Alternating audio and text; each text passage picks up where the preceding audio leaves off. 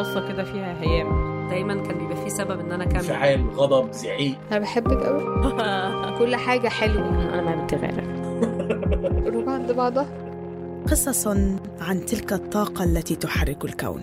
تستمعون لبرنامج بحب من إنتاج شبكة Kerning Cultures مرحبا. أنا رند. عادة شهد في كل مواسم بحب بتستضيفنا وبتقدم بكل حب قصصنا. هاي المرة اخترنا نقدم قصتها. يمكن لأنه شهد اختارت تشاركنا قصة كتير شخصية عن تجربة الفقدان. من مكان شخصي بتنبش في ذاكرتها وبالأحرى بتشاركنا رحلتها. تحكي عن مواقف ومشاعر ومشاهد ما انمحت من ذاكرتها من الطفولة اليوم. على مستوى الفريق الحلقة حركت كتير جوانا. يمكن لأنه كلنا بنمر وبندعم أشخاص فقدوا ناس حواليهم. بس هاي الحلقة تحكي لنا عن رحلتهم وعن مواقف شكلتهم. مهم ننوه إنه الحلقة فيها محتوى حساس تحديدا لأشخاص عاشوا فقدان لأشخاص قريبين عليهم. أما هلأ بترككم مع الحلقة الأخيرة من الموسم الرابع ومع شهد.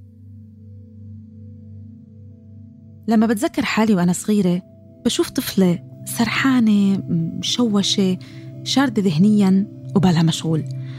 بتذكر كمان طفلة نزقة ما بيعجبها العجب وكتير من الغضب. أهلي كانوا بيحكوا إني غلبتهم ولما بدهم يحكوها بشوية لطف بيحكوا إني كنت طفلة صعبة. وأنا بشتغل على هالحلقة قررت أبعت رسالة لأمي. وأسألها هذا السؤال تحديدا إنه كيف بتوصفني وأنا طفلة؟ تحديدا في الفترة اللي كان فيها عمري بين خمس وثمان سنين. قالت لي لو بدي أجي أقول طفولة شهد ما بين أربع لخمس سنوات كيف كانت. بقدر أقول لك ماما إنك كنتي كتير شاردة الذهن وتبحثي في البيت قديش تكوني ليدر. هذا اللي حسيته في سلوكك. و لما تروحي برا عند بين الناس كنت أشوفك دوما صامتة تراقبي الناس كيف بتصرفوا وإيش بيحكوا. أتمني هام لهم إنه في إشي معين في داخلك بس إنه أنت دوما صامتة ما نقدرش نعرف إيش هو. ولما نتعامل معاكي كنت مش إشي مش سهل أي إشي يعجبك. هذا اللي بقدر أوصفك فيه ماما بخلال هاي المرحلة. والله والله.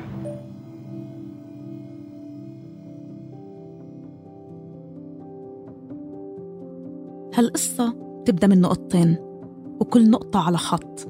والخطين متوازيين أو بالأحرى ضلوا متوازيين لسنين. ولاحقاً بعد شي عشرين سنة بدكم تقولوا التقوا. تقاطعوا. هالخطين عبارة عن مسارين زمنيين على وجه التحديد. كل خط بيعبر عن قصة وقعت في مكان وزمان مختلف عن الثاني الأول بيبدأ من صيف 1992 بفلسطين والثاني بيبدأ من صيف 1997 في بغداد. الخط الأول هو قصتي والخط الثاني هو قصة صديقتي يارا نقطة البداية هي الأهم لأنها النقطة اللي غيرت حياتنا وشكلتنا. هي المحطة المفصلية اللي خلتنا نختبر مشاعر مشربكة وكبيرة أو على الأقل أكبر منا بهداك العمر. في نقطة بيتقاطعوا فيها الخطين تقاطعوا لأنهم اختبروا مشاعر وتجارب مشتركة لحد ما وصلوا لنقطة كمان مهمة وغيرت كتير بحياتهم. حلقتنا اليوم عن تجربة الفقدان وأثره الكبير على تجاربنا الشخصية أو بالأحرى رحلتنا معه نحكي فيها عن مواقف ومشاعر ومشاهد مرقنا عنها من سنين بس يمكن هاللحظات هي اللي شكلتنا وحاملينها بقلبنا.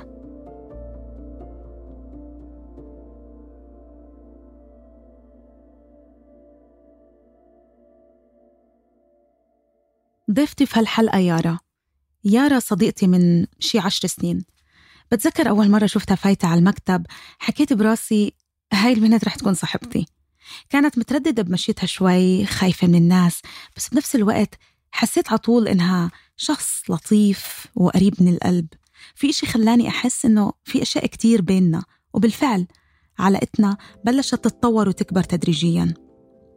أنا ويارا اختبرنا مشاعر كتير مشتركة وفتنا في مراحل كمان شبيهة. عادة علاقاتي مع أصدقائي بيحكمها وجود قيم مشتركة مش بالضرورة تجارب مشتركة.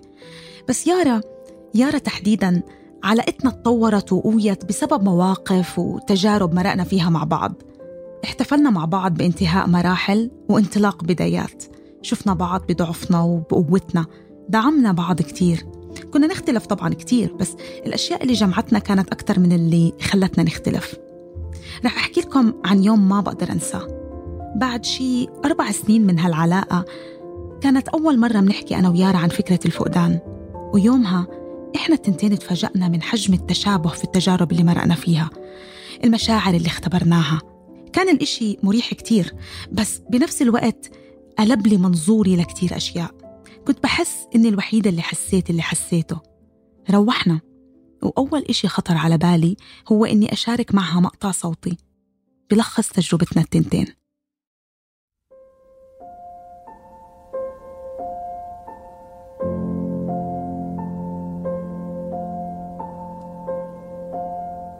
الواقع سوف تفجع دائما وابدا. لن تتجاوز موت محب. سوف تتعلم أن تتعايش مع هذه الخسارة. سوف تشفى وتبني نفسك من جديد حول محور الرحيل الذي عانيت منه. سوف تكتمل مجددا.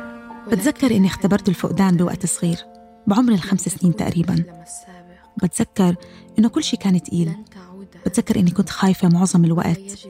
وكان عندي أعراض مثل غصة في الحلق انقباضات في المعدة وضيق ضيق بالنفس.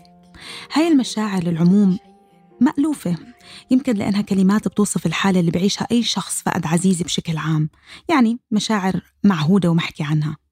بس إذا بدنا نفكك هالمشاعر كيف بكون شكلها؟ كيف بنتصرف وكيف بنتخطى أو بنمشي لقدام؟ وشو بيصير بالنص؟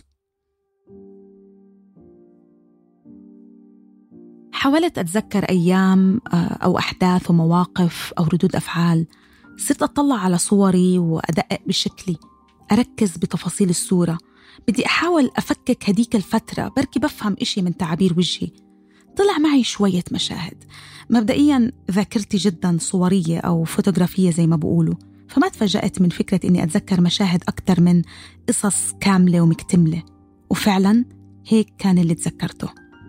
في صيف 1992 صار حدث غير حياتي أنا وعائلتي للأبد. وفاة أخوي الكبير لما كان عمره سبع سنين. وهون كانت بداية قصتي مع الفقدان وكتير من المشاعر الصعبة والمختلطة والقوية.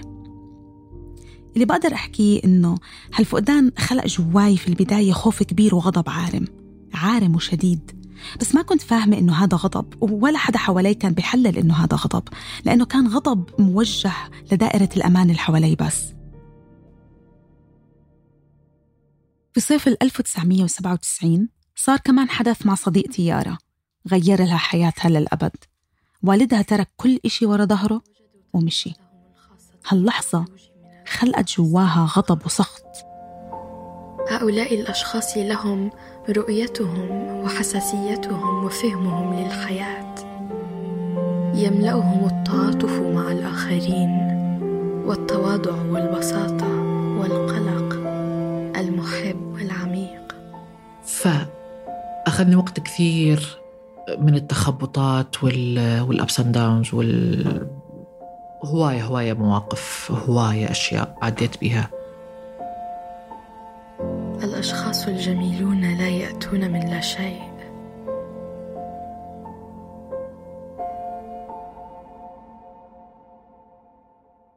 بتذكر أول مرة سمعت هذا المقطع الصوتي؟ أصبت بلحظة من الذهول. كانت بمثابة لحظة انكشاف وانجلاء. صعب شوي وصفها بس بدي أحاول لأول مرة أحط بالكلمات سبب الأثر الكبير لهالمقطع والعبارة هاي بالذات. لما سمعت هالمقطع حسيت في لحظة تصالح رهيبة مع فكرة الفقدان. حسيت كأنه الحمل الكبير اللي كان هادد كتافي عم بخف أو بتلاشى تدريجيا. بس ما كنت متأكدة كيف وليش وش معنى هاي الجملة بالذات لحد ما فهمت وين أنا واقفة بالضبط في مراحل الفقدان. وأدركت إنه فعلا كل محطة أو مرحلة أخذت وقت وقوة وعزم وكتير من الشغل والجهد. بتذكر إني شاركت يارا هذا المقطع وهي كمان ترك أثر كتير كبير فيها وهون لما بلشنا نكتشف التقاطع في تجاربنا. واو. هالعبارة بتذكرني بكل المراحل الصعبة اللي أني مريت بها من أنا وصغيرة إلى حد ما كبرت. وبتعطيني الأمان تحسسني شوي بالأمان تحسسني إنه الدنيا لسه بخير وإنه أنت ما دام مريتي بهاي الظروف الصعبة آه لازم تكوني فخورة دائما إنه هاي الظروف الصعبة هي اللي تخلق الأشخاص الجميلين. لذلك أحبها. اليوم بدي أحكي لكم الحكاية كلها بس بدي أقسمها لفصول واللي هي مراحل ومحطات مريت فيها أنا وصديقتي يارا. آه قريت كتاب مرة آه اللي هو بيحكي حتى أفهم اللي يصير معي بيحكي مراحل الفقدان بالفعل. واكتشفت إنه أنا أصلا مش عارفة مشاعري كيف كانت. يعني أنا آه، ما كنت عارفة أصنف نفسي. بمعنى فعلا لما أرجع إذا أرجع أول آه، أول فترة كان عندي يمكن غضب وإنكار مع بعض جوي. يعني صار صار في غضب زعل حزن حزن حزن حزن حزن انهيارات متتالية ومتكررة وأنا طفلة بس أنا مش فاهمة. وأنا أتوقع كمان من واقع تجربتي إنه الشخص لما يكون طفل وصغير لما غير لما يكون طفل كبير وواعي أنا لأنه كنت طفلة وصغيرة فأنا مش فاهمة مش عارفة أترجم مشاعري. الإنكار والغضب هم أول مرحلتين بنعيشهم وبندخل فيهم في مرحلة الفقدان. سامي كان أكبر مني بسنتين. كان حدا مرح كتير محبوب لطيف وودود بالمدرسة وبين أصحابه. ذكي كتير. بتذكر قديش كان يدير باله علي وإحنا بالمدرسة. كان دايما بوقف على الدور للألعاب عشان ألعب. ما منكر إني كنت بحبه برا البيت أكتر من جوا البيت. جوا البيت كان في ندية دايما بيننا. كنا إحنا التنين في منافسة دائما خصوصا على بابا. مين بده يصحى أبكر مين بده يروح من المدرسة أسرع عشان نقدر نحدث بابا وماما عن يومنا؟ كان صوته عالي ودايما بيضحك وبغني عمي منصور النجار. في حزيران 1992 لما كان عمره سبع سنين وإحنا مروحين من رحلة عائلية في سيارة مرقت قدامنا بسرعة هائلة. توازيا بنفس اللحظة هاي كان هو عم يفلت من إيد ماما ليقطع الشارع للبيت. السيارة أخذته معها. ووقف العالم.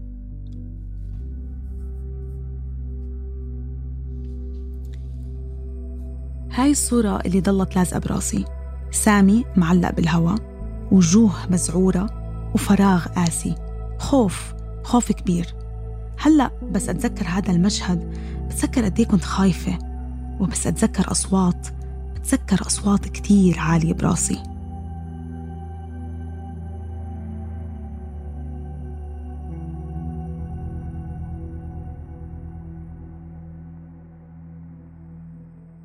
إذا بدينا من البداية علاقتي بأبويا تصنف وأنا صغيرة آه، علاقة جميلة رائعة. ويمكن هو هذا الشيء المعقد اللي بيها. كان يحبني يحبني يحبني يحبني بشهادة كل الناس اللي حوالي. أو هم كانوا يقولوا لي هذا الشيء. أنا ما أتذكر. أتذكر شوية أشياء. أتذكر لما كان لما نطلع ونتمشى بالشارع يمسك إيدي دائما. لما أريد أي شيء يجيب لي إياه. آه، أتذكر لما علمني أركب البايسكل. أوكي يمكن هذا الشيء هذا الشيء أتذكره كان حلو. كنت بحاول ألعب بأيسكل بالشارع مع كل أولاد الجيران ومع أختي فبحس إنه لا أنا لازم أتعلم. سامي كان عمره سبع سنين وأنا كنت خمسة. ما شفته بعدها. وما بتذكر حالي ببكي. ما بتذكر أي مظهر من مظاهر العزاء. ما بتذكر ناس مجمعة أو أهلي بيبكوا. بتذكر بس عمته. عمته كانت بتحممني وبتبكي بصمت. بس كنت شايفة دموعه وأنا صافنة. كأني كنت فاهمة إني حتى لو سألت ما رح تجاوبني. ما بتذكر أول مرة آه، ما كان قاعد جنبي على الكرسي نتعشى. بس بتذكر إنه ما كان المفروض نحكي عنه عن غيابه عن إنه مش معي بالمدرسة أو حتى بفرصة المدرسة. بطلت أحب أركض الصبح على التخت عند بابا وماما. كنت بعرف إنه في أشياء بطل إلها معنى بس بنفس الوقت كل شيء كان مبين طبيعي. بس أنا كنت بعرف إنه الإشي مش طبيعي. يعني هم بالضرورة مش حاسين إنه طبيعي بس بالنسبة لإلي ولعمري ولقدراتي الذهنية بهداك الوقت كنت شايفة إنهم عرفوا يتعاملوا مع حالهم فهموا كيف يتعاملوا مع هالفقدان بس أنا ضليت مش فاهمة مصدومة ومزعوجة ومضطربة. من المشاهد اللي بتذكرها هي صوت بواب عم بخبطها بكل قوتي. بنفس الوقت بتذكر إني كنت مغمورة بالاهتمام والحب المبالغ فيه من كل حدا. بتذكر إنه كان عندي أسئلة كتيرة. بس ما كنت أعرف لمين أوجهها. كان في محاولات يائسة للفهم بس ما كان بيطلع معي إشي وما كان حدا بيعطيني إجابات. ضليت هيك في حالة فراغ وإنكار وكتير من الغضب. ما تروح من بالي هاي اللحظة اللي قدرت أسوق بيها. ما تروح من بالي لما كنا ناخذ البايسكل مالتي ونروح على البنشرتشي اللي هو اللي بيصلح البايسكلات وشلون أنا أوقف وشلون يعلمني أنه أفهم الأشياء بالتصليح وأنا صغيرة. كان كنت أروح آه، وياه للمحلات كان عنده محلات هو آه، أبوي أو كان عنده محل يعني للادوات الاحتياطية للسيارات وهالأشياء. فكان لما يأخذني من المدرسة كيف كان يأخذني من المدرسة؟ يوصلني للمدرسة بعدين يأخذني عنده بالمحل يقعد يقريني. يقريني مواد دراسية. اتذكر هاي اللحظات أتذكر لما كان يطلعني فوق رجلة ويمسك إيدي ويمشي. فإنه يعني إنه كأنه ده يعلمني ما بعرف الخطوات الرقص ما أعرف شنو كان يريد يعلمني يعني. فهاي اللقطات ما أنساها ما أنسى هاي العلاقة اللي جمعتني به لأنه حتى لما كنا مثلا نطلع نتمشى بالشارع كانت أمي معها خواتي وأنا كنت دائما أمشي وياه هو. هون كانت يارا عم تحكي لي عن ذكريات إلها مع أبوها عن ارتباطهم الكبير ببعض لما كانت صغيرة قبل ما يقرر بيوم وليلة إنه يمشي. آه، بس فرحنا على بيت بيبيتي وتشز البيبية هي الجدة عندنا بالعراق يعني. فرحت على بيت كنا متجمعين كثير ناس وأتذكر يعني أتذكر خواتي بس أتذكرهم هيك بصور مشوشة. أتذكر إنه كنا كنا ملمومين وهو وداع هو كان بيسافر. فأنا سلمت عليه وقفت عند الباب والباب لحد هسه أتذكرها يعني محفورة براسي باب بيض الكل كان بيتعامل مع الموضوع بأنه رحلة مؤقتة يعني محطة مرحلية وراجع. يعني بصير أنه الأب يكون بعيد عن العائلة عشان يأمن لها حياة أفضل. بس هي يعني في إشي جواها كان بيقول غير هيك. إحنا بالجراج وباب بيضة قديمة شوية الباب يعني. مصدية همين من البيت كان قديم. وهو واقف بالباب المفتوحة. يعني باب مفتوحة ظرفتين مفتوحة هو واقف بالنص ودا يقول لي بيبا ودا أشوف شكله. والجنطة عنده ماسكها وأنا دا أصيح. يعني أنا أصيح إنه بليز ما أتذكر شو دا أصيح بس كنت أكو شيء دا أصيح. دا أقول إنه لا وببكي أبكي أبكي أبكي. هذا اللي أتذكره. وبصيح بس مش قادر أتذكر شنو شنو الكلمات اللي استخدمتها. وراح وسدت الباب. هنا أنا انهاريت يعني أنا شفت الباب تسدد والسيارة مشت. خلص أنا بالنسبة لي عرفت إنه ما يعني عرفت إنه خلص أنا يمكن سويت شيء غلط فهو خلاص تركني. هو تركني. ما أعرف إذا راح يرجع أو لا. هذا هو تماما معنى الفقدان. الفقدان الآخر. المختلف جدا عن الفقدان اللي بيولده الموت. هذا النوع من الفقدان لما يحصل بعمر كتير صغير بيرافقه إحساس كتير كبير بالذنب. وفاة الوفاة أكيد صعبة بس مرات أحس في في الوفاة عزاء في رسالة واضحة بالوفاة. يمكن شخص شاءت الأقدار أنه يتوفى. بس الفقدان الأصعب بالنسبة لي واللي ما ألقى له أي مبرر أو مرات يمكن بدور آه، على إجاباته آه، هو الترك أنه شخص يترك ويهجر ويمشي وما ما تلاقيه ما تلاقيه. اللي بتحكي عنه يارا هو الهجران والهجران هو نوع من أنواع الفقدان. في الهجران شعور الفقد ومراحله بتاخد وقت أكتر.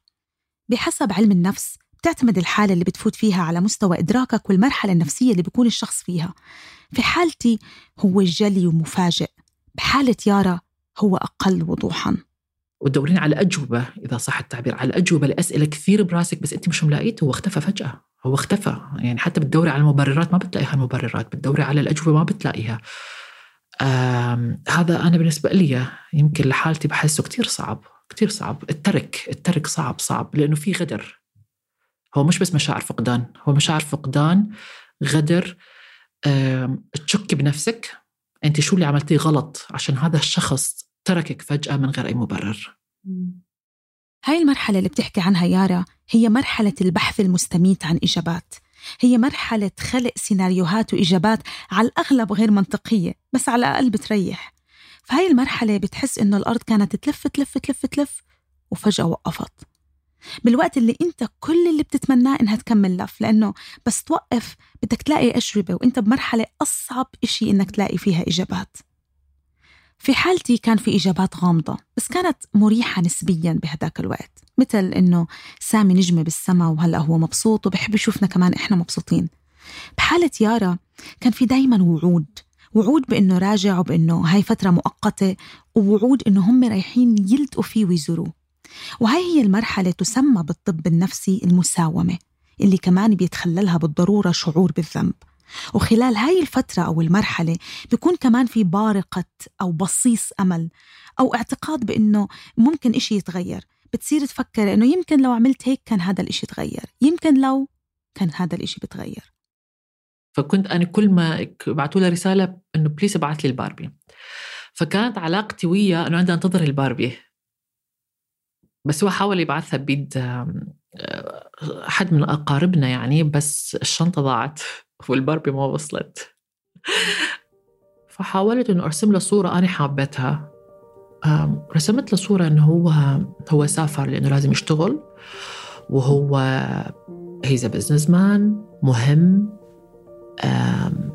عنده أشياء منيحة عنده عايش حياة حلوة وهالحياة هو سوالنا إياها حتى إحنا بعدين نروح لها. بس صرت أحكي لأصحابي هذا الكلام.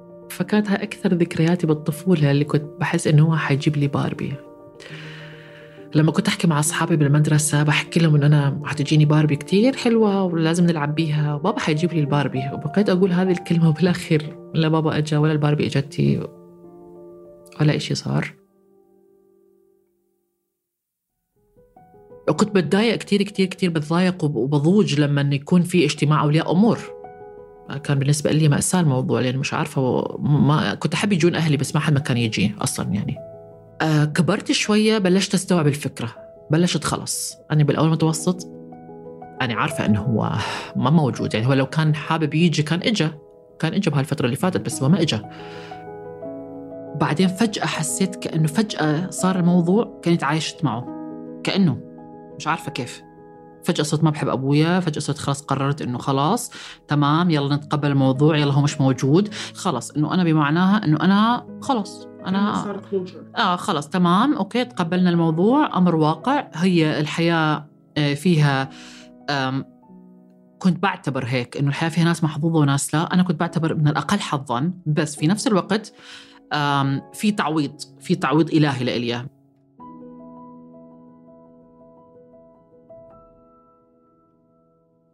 المشترك بيني وبين يارا إنه إحنا كنا أطفال. وبحسب الطب النفسي الكبير بيستوعب أبعاد الموضوع بشموليته. الصغير كل ما بيكبر أكتر بيعيش الأسى بطرق وأشكال كتيرة يعني حسب درجة استيعابه. بالنسبة إلي مثلا الدهشة والصدمة كانت بقراءة الوجوه أكثر من استيعابي أو إدراكي للي حصل أصلا. بالنسبة ليارا بلشت في المرحلة الإعدادية تستوعب إنه والدها بطل معها. من المشاهد اللي بتذكرها للحالة اللي كنت أعيش فيها إني دايما كنت أحاول جهدي ما توقع عيني على صور يعني صور معلقة على الحيطان أو محطوطة على الرفوف. كنت أحب كتير أحكي معه وكنت مقتنعة إنه بيسمعني بس كمان كنت أخاف منه أخاف إنه يزعل. يعني كان إحساسي بالذنب كبنت صغيرة إنه إذا أخطأت مضاعف. ما كانت سيرته تنفتح بالبيت بس بنفس الوقت كان موجود. وهون تحديدا بينطبق التعبير المجازي فيل في الغرفة. كان حاضر حاضر من دون ما نحكي عنه يعني صوره بكل مكان فقدانه وأثر فقدانه عم يكبر جوا كل حدا فينا كان في وجع وكل حدا بيتعامل معه لحاله كل حدا بيحاول يتعافى لحاله. لما ما حكت ولما كنت أسأل أسئلة ما كانت تجاوب ما لومها يعني هي بالأخير الكل متعود على هذا الشيء ما لومها أبدا. آه، وخواتي لا ما كنا نحكي ما كنا نحكي. يعني ما فتحنا الموضوع ابدا على آه، إنه إحنا أبونا وين أو شنو. يمكن لو كنا حاكين لو أحد قاعد ومفهمنا الدنيا يمكن كان هواي أشياء آه، آه، ما دخلنا بيها وتفاصيل يعني تجنبناها وبعدين بالأخير كانت الحياة صعبة ما كانت سهلة. ما أريد ألوم أي أحد لأنه أمي فجأة لقت نفسها إنه هي مع أربع أطفال أو أربع أوكي مش أطفال لأنه أنا يمكن أصغر وحدة بس أنا بيني أبوها ليارا راح على روسيا. استقر هناك. إمها زارت مرة وهو زار بعدها مرتين على الأغلب.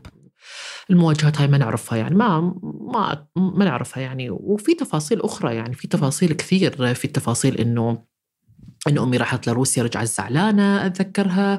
في في أشياء كانت بتدل على إنه هو تغير. يارا هون بتحكي لي عن الفترة الأولى.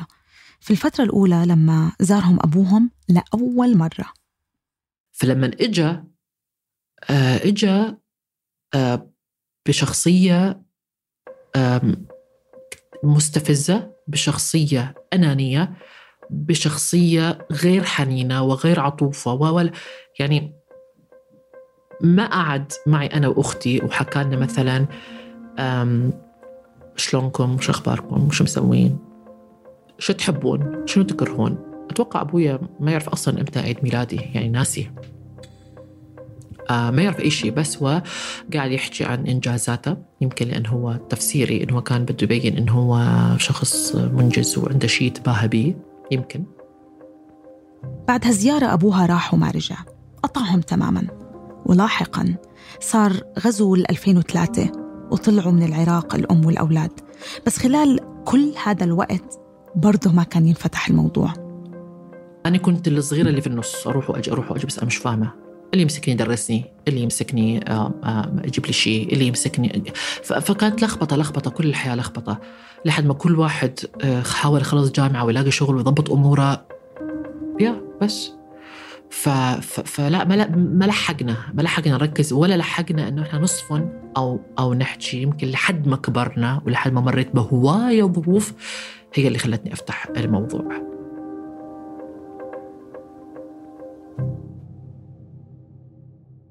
بتذكر أول مرة فتحنا الموضوع في ذكرى وفاة أخوي في 2011 يعني عم نحكي بعد شي 19 سنة من هالحادثة. بتذكر كنا قاعدين نتعشى بعد حفلة تخريج أختي مجد وقررت مجد إنه نعمل توست لذكراه كانت صدمة كبيرة للكل. ساد الصمت وصارت دموعنا كلنا تنهمر. يمكن كان أول مرة بشوف بابا وماما بيبكوا عليه قدامنا. لما سألت أمي لاحقا إنه إمتى كانت تبكي بما إني ما بتذكر إني شايفتها بتبكي وإحنا صغار حكت لي إنها كانت تطلع برا وإحنا صغار بالليل كتير وتضل تبكي لحد ما تنشف دموعها وتفوت جوا وتنام. في إشي كان مريح بهالمحادثة بس بنفس الوقت كان واضح الاضطراب علينا. كنا خايفين مش متأكدة كيف ممكن أفسر مشاعر الخوف هاي بس كنت حاسة إنه كنا خايفين كتير على بعض. تعرفوا لما يكون في جرح؟ جرح خايفين تقربوا عليه خايفين تلمسوه بس كلكم عارفين إنه لازم حدا يتجرأ حدا يحط إيده عليه ويبدأ ينظفه عشان يلتئم صح؟ لا فتحت الموضوع كتير جديد. فتحت الموضوع من 2020 أو 2021 آه، بلشت أحكي بعد ما آه، عرفت إنه إنه بعد ما مريت بهواية ظروف آه، نتيجة أبوي هو السبب بيها. أو الفقدان هذا هو اللي أداها أنه أرتبط بشخص غلط أنه أدور على الأب في أشكال ناس خاطئة أنه أروح أتزوج. لأنه أنا صغيرة كنت حاسة أنه أنا أريد هذا الذكر أو الوجه الرجولي اللي بحياتي لأنه أخويا مسافر واحد كنت محتاجة محتاجة هذا العقل الباطن مصور لي هذا الأمان بالرجل. لأن أبوي راح هو اللي لما وقعت من البايسكل قومني ومشاني فتوقعت أنه صورة الذكر هذا هو اللي أنا لما أوقع هو اللي راح يمشيني. يمكن برمجة عقلية أنا صغيرة وانحفرت براسي ما أعرف ليش. فخلتني أختار الشخص الغلط خلتني أختار أي شخص يهتم بيا. وهاي نقطة مهمة جدا لأنه فقدت هذا الاهتمام فقدت هذا العنصر الذكر اللي بحياتي أو الرجل اللي يعطيني هذا الحب والحنان آه، حتى تكتمل العلاقة بين الأم والأب والبنت.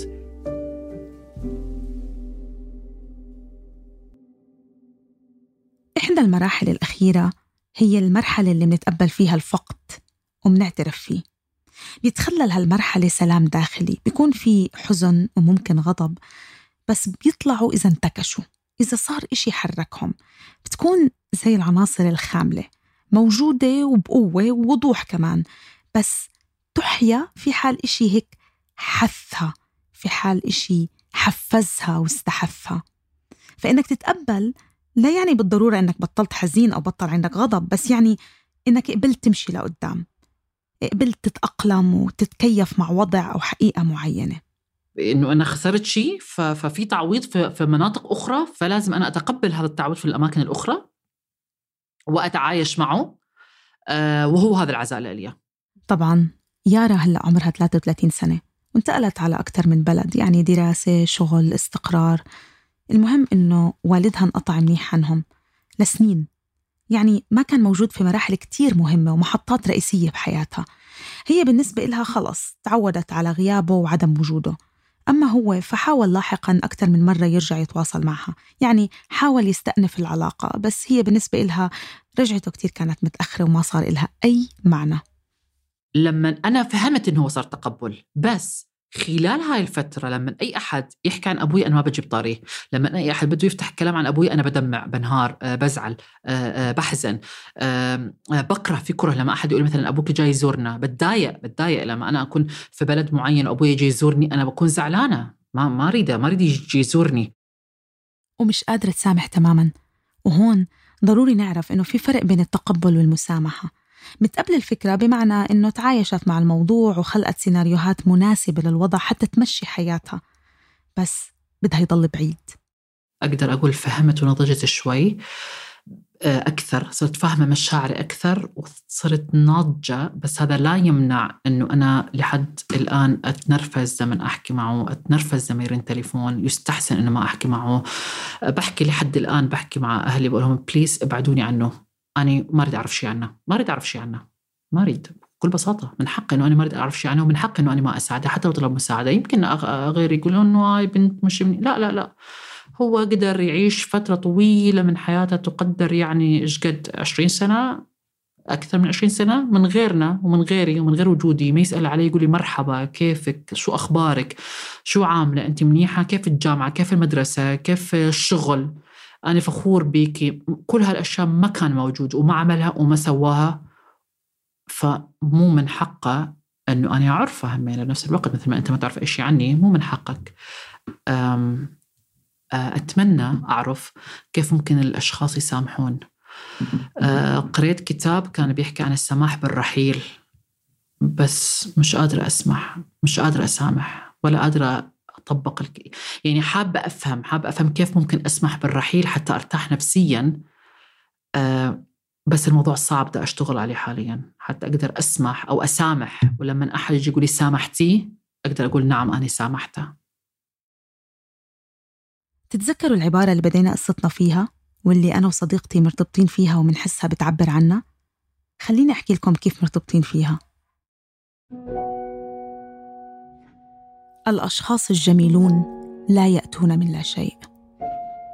كلش أحب لما أشوف شخص طالع من معاناة. آه، مو قصدي إنه إنه بس إنه معاناة لا بس قصدي هذول الأشخاص عندهم بعد إنساني.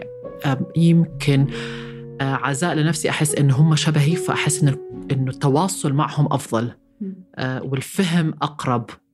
إذا حتى إذا خاني التعبير أو خاني الانفعال في يوم من الأيام أحس هم عارفين وفاهمين أنا ليش خاني التعبير أو ليش خاني هذا الانفعال فيصيرون هم متفهمين ومحتويني بالتالي.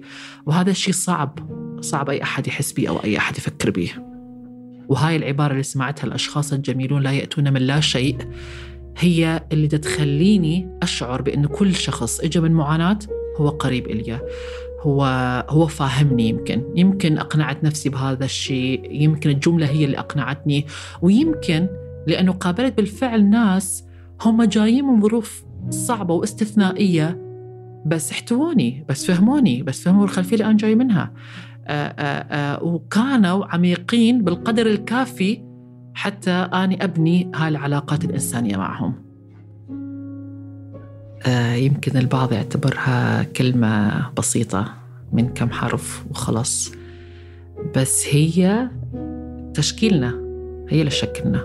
هاي الكلمة مسؤولة عن كل شيء بحياتنا عن تكوين شخصيتنا عن تكوين آه، قراراتنا عن اختياراتنا عن مساراتنا اللي بالحياة ناخذها.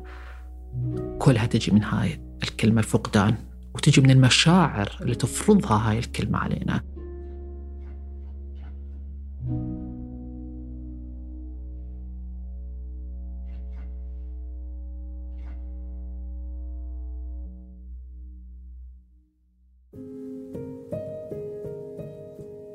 في هاي الحلقة حكينا عن مراحل مختلفة من الفقدان وحكينا عن تجربتين شخصيتين كتير. بس ضروري إنه ننوه إنه كل حدا له تجربته الإنسانية الخاصة وكل شخص كمان له طريقته الخاصة بالتعامل والتكيف معه. وهاي الحلقة هي إهداء لكل حدا فقد أخ أو أب أو أم أو صديق أو حبيب فقدوا بأي شكل من الأشكال. لإلنا كلنا لكل شخص مرق في مراحل الفقدان وما صح له يتأملها يوقف عندها يفككها ويحكي فيها. إهداء إلنا جميعا ولنسخنا الجديدة هاي الحلقة من إعدادي أنا شهد بني عودة وتحرير المعنتابلي وبدعم كبير من الفريق العربي. شكر خاص للاستشارية الطب والعلاج النفسي دكتور سماح جبر لمراجعتها محتوى الحلقة وإثرائها. التصميم الصوتي لفريق الصوت الرائع محمد خرزات بول ألوف وأحمد متري. وكالعادة إذا حبيتوا الحلقة ما تنسوا تشاركونا رأيكم لأنه رأيكم كتير بهمنا وكتير بفيدنا. ما تنسوا تعملوا اشتراك كمان للقناة عشان يعني توصلكم آخر التحديثات وآخر الحلقات أول بأول. أما هلأ بدي أقول لكم bye bye بلاقيكم بالموسم الجديد من بحب. رح يكون قريبا. bye bye.